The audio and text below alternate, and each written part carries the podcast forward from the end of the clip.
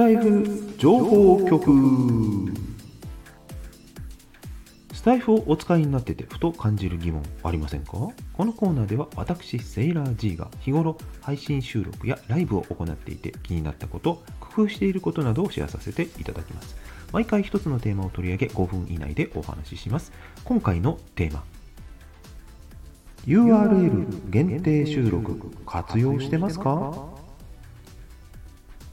皆さんはどういう時に URL 限定にしていますか？えそもそも使ってない？ではまず簡単に説明しましょう。URL 限定とはスタイフのホームにあるカテゴリー別の新着あそこに表示されない配信のこと。そして本人以外が見た場合マイページにも表示されません。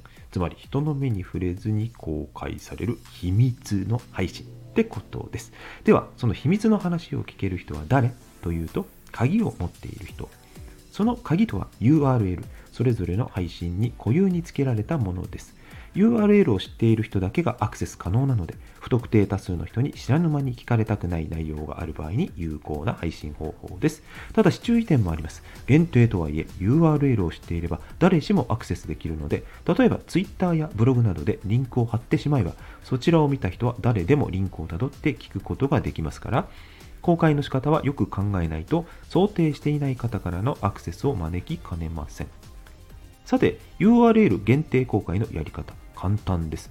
収録を上げる画面に表示される全体に公開、それをタップして URL 限定公開に変更してから更新するだけ。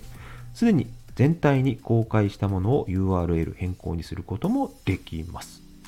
使い方のパターンは3つ。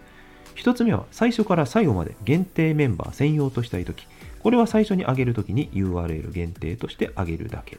2つ目、一定期間公開したら隠したい場合、これは全体公開している過去配信の編集画面で全体に公開から URL 限定公開に変更して更新するのみ。その後は URL を知っている人、教えた人にだけ聞いてもらうことができます。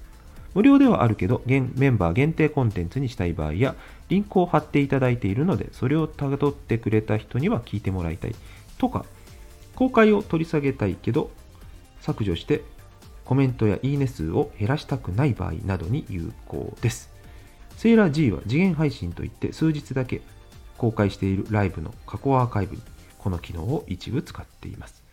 3つ目、まずはアップした状態にて一度確認して聞いてみたい。またはアップする作業だけは先にしておきたい。そんな時は先に URL 限定公開しておき、全体公開したい時間になったら更新作業で変更を行う。ということが可能です。ただしこれをやると新着のホーム画面で目立たなくなるかもしれません。先日、星座 G が試しにやってみたところ、URL 限定で上げたタイミング、その位置に表示されていたようなんですね。なので、目立たせたい場合はあまりお勧めできない使い方かもしれません。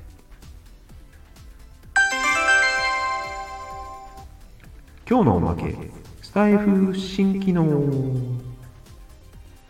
プロフィールに TikTok アカウントが追加可能になりました。設定は簡単。プロフィール画面でプロフィール編集をタップ。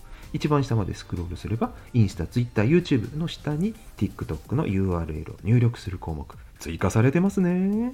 表示されてない人はアプリのアップデートを確認してみてね。今回のテーマは URL 限定公開活用してますか？あなたは URL 限定公開どんな時に使っていますか？それとも使う必要性を感じたことなしですか？コメント欄に書き残していただけると嬉しいです。今更ですが、URL っていわゆるあのアドレスってやつですね。http コロンスラスラ、うにゃにゃにゃってやつですね。はい。スタイフ情報局では気になるテーマや日頃感じている疑問なども募集していますので、レターにてお寄せください。匿名希望の場合は記名は不要です。この配信が少しでも参考になりましたら、フォロー、いいねいただけますと大変励みになります。最後までご視聴くださりありがとうございます。一緒に楽しく充実した音声 SNS の世界をつなぎ広げていけたら幸いです。また次回までごきげんよう。